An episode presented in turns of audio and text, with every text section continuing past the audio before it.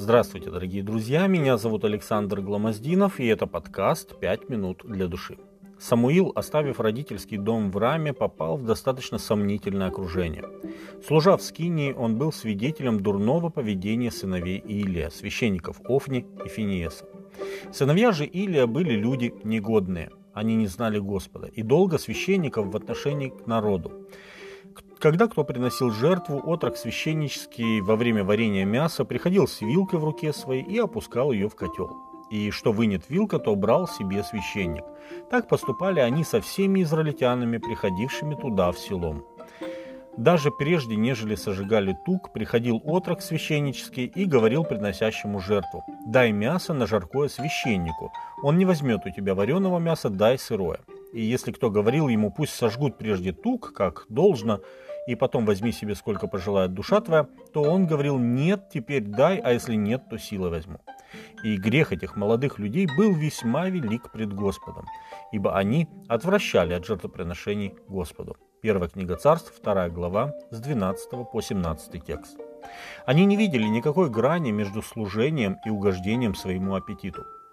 Также о них сказано, что они блудодействовали с женщинами, собиравшимися возле скинии собрания. Первое царство, вторая глава, 22 текст.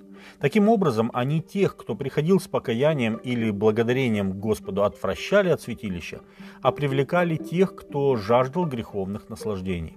Превратив святилище в дом разврата, они не только потакали своим низменным страстям, но и подавали дурной пример всему Израилю. Их вина была очевидна. Но была здесь и вина Илия, их отца, который не обуздывал своих обнаглевших сыновей. Когда ему жаловались на них, он не предпринимал решительных шагов и не отстранил их от священства. Дважды Господь предупреждал Илия о грядущем суде над его домом.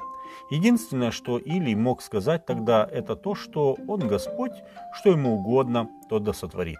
Первая книга царств, 3 глава, 18 текст.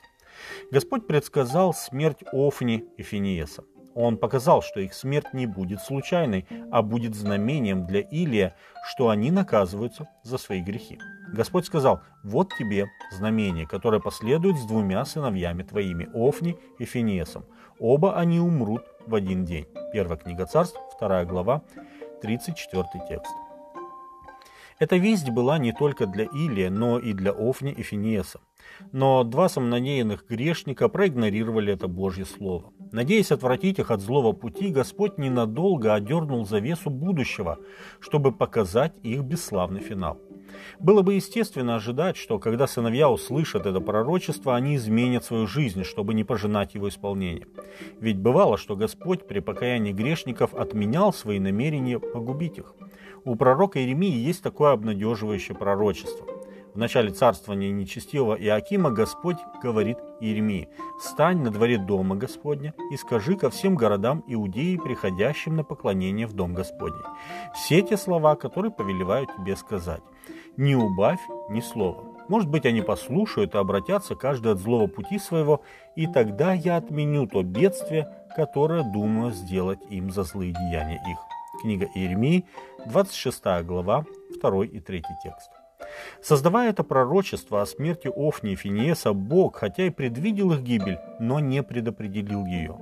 Тот, кто знает конец с самого начала, знает все, что влияет на осуществление свободного выбора. Предупреждая людей о том, что их ждет в будущем, Бог доказывает нам и всей Вселенной, что порой даже осознание грядущего Божьего суда не останавливает людей, так как не остановило Офни и Финиеса. Дорогие друзья, этот печальный библейский эпизод является напоминанием всем нам, что противление Господу – это путь в погибель. Точно так же, как Господь предупреждал семью Илия о грядущих бедствиях, Он предупреждает и нас, наш сегодняшний мир, о грядущих Божьих судах. Он призывает нас, жителей 21 века, оставить греховный путь в погибель и обратиться к Нему и обрести спасение. С вами были «Пять минут для души» и пастор Александр Гломоздинов.